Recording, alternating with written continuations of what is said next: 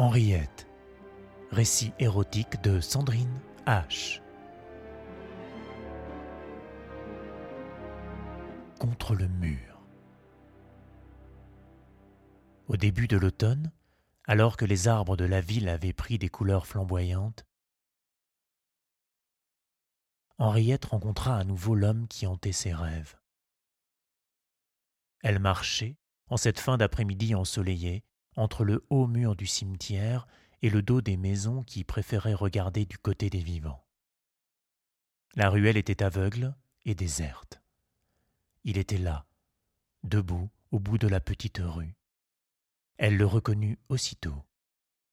Cette fois, il portait une grande cape noire et un chapeau haut de forme. Il allait à grands pas, balançant énergiquement sa canne noire aux pommeaux dorés et faisant voler la cape autour de lui. Ses mains étaient gantées de cuir noir, ce qui déconcerta Henriette. Il n'avait pas son gant beurre frais. Il se précipita sur elle et lâcha sa canne. Il saisit Henriette par les bras et la plaqua contre le mur du cimetière. Il avait le regard brûlant, intense, un regard de prédateur affamé, un regard fou. Mademoiselle, pardonnez-moi, je n'ai que peu de temps. Avec force, il appuya sur les épaules d'Henriette et lui fit plier les genoux. Il la fit s'agenouiller contre le mur. Il la dominait de toute sa hauteur et la cachait presque complètement de sa longue cape. Un peu étourdie, elle le vit dégrafer sa ceinture et déboutonner son pantalon. Alors, pour la première fois, Henriette découvrit la nudité de l'homme.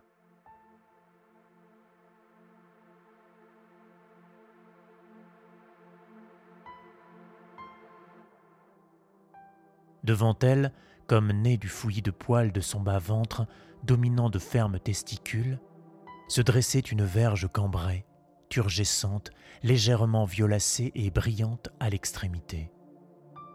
C'était la première fois qu'Henriette contemplait un sexe d'homme en érection. Les seuls sexes masculins qu'elle avait pu voir étaient ceux des statues grecques ou des tableaux de maîtres. Et ces sexes-ci étaient généralement au repos. Ce sexe-là lui fit penser à un petit bras arrogant, pointant son poing insolent. Mais, au lieu d'un petit poing, c'était un fruit, une grosse fraise, une framboise, vivante, palpitante, et qui sentait la peau propre. Prends-moi, vite, dans ta bouche. Henriette, ouvre la bouche et fais-moi entrer. Vite. Devant la sidération de la jeune femme, l'homme saisit sa verge à pleine main et, attrapant Henriette par les cheveux, il força ses lèvres et pénétra entièrement dans sa bouche jusqu'à la gorge. Elle écarquilla les yeux, paralysée de stupeur. Pardonne-moi. Attends. Ce qu'il faut que tu fasses, c'est me sucer, comme un enfant tête son pouce. Tu comprends? Suce-moi, Henriette. Suce. Il se retira un peu, lui donnant la possibilité de respirer. Allez, Henriette, vas-y, je t'en prie, suce-la. C'est un bonbon, un sucre d'orge. C'est moi, Henriette, c'est moi. Il y avait dans cette voix quelque chose de nouveau, de fébrile. Elle avait perdu de son autorité. Elle semblait suppliante et inquiète. Je t'en supplie, Henriette. Je n'en peux plus. C'était étrange, presque étranger. La position d'Henriette semblait plus que jamais celle de la soumission, mais en réalité elle n'avait jamais eu autant de pouvoir. Elle arrondit sa langue autour du gland et commença à pomper. Doucement d'abord, puis plus énergiquement. Oui, oui, c'est ça. C'est ça. Henriette, Henriette. Il commença à aller et venir volontairement dans la bouche de la jeune femme, de plus en plus violemment, puis frénétiquement. Henriette s'appliquait comme elle pouvait, en serrant la hampe et le gland dans ses lèvres, prenant garde à ce que ses dents ne les heurtent pas, rentrant les joues pour sucer plus fort, s'adaptant au rythme qu'on lui imposait. Mais elle perdait le souffle, sa tête cognée contre le mur, ses lèvres se meurtrissaient sous la violence des pénétrations.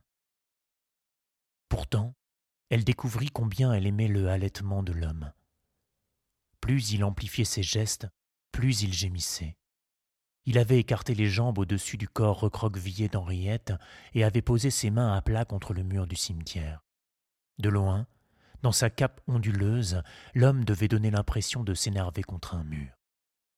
Oui, oui, c'est bien.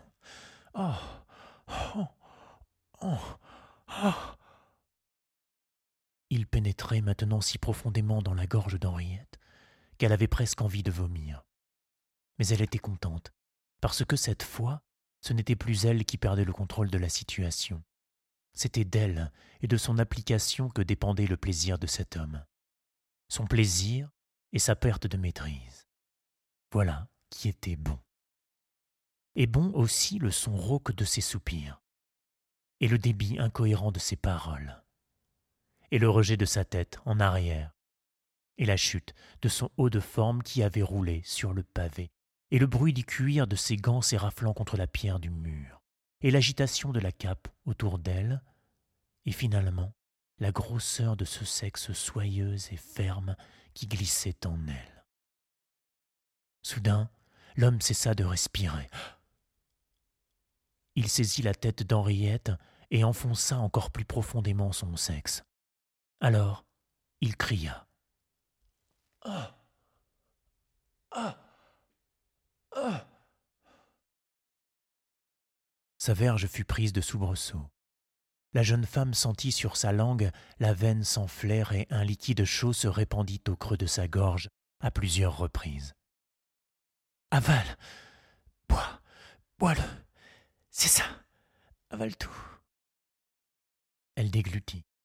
Le liquide était un peu visqueux et avait une puissante odeur, une étrange odeur de renfermé, un goût fade quoiqu'un peu amer, un peu écœurante aussi.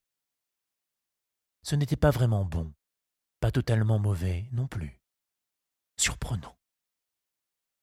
L'homme soupira et s'affaissa un peu, appuyant son front contre le mur. Il gémissait encore, son sexe s'amollit. Il se retira lentement puis recula. Pardonnez-moi, mademoiselle. Il se rhabilla, ramassa son chapeau et aida Henriette à se relever. Avec un mouchoir parfumé, il essuya les lèvres de la jeune femme. Je vous remercie infiniment, mademoiselle. Encore une fois, vous avez été formidable, dit-il en lui baisant la main. Je suis désolé. Pas de quoi. Le plaisir était pour moi, monsieur. Il lui sourit, soulagé. Dans ses yeux, elle crut lire de la complicité. Il la salua et s'éloigna rapidement, la plantant là, interdite au milieu de la ruelle. Henriette était toute décoiffée. Le bas de sa robe était sali. Elle avait mal derrière le crâne et aux lèvres. Mais elle était heureuse, vraiment heureuse. Il avait joui en elle pour la première fois et elle avait tout avalé.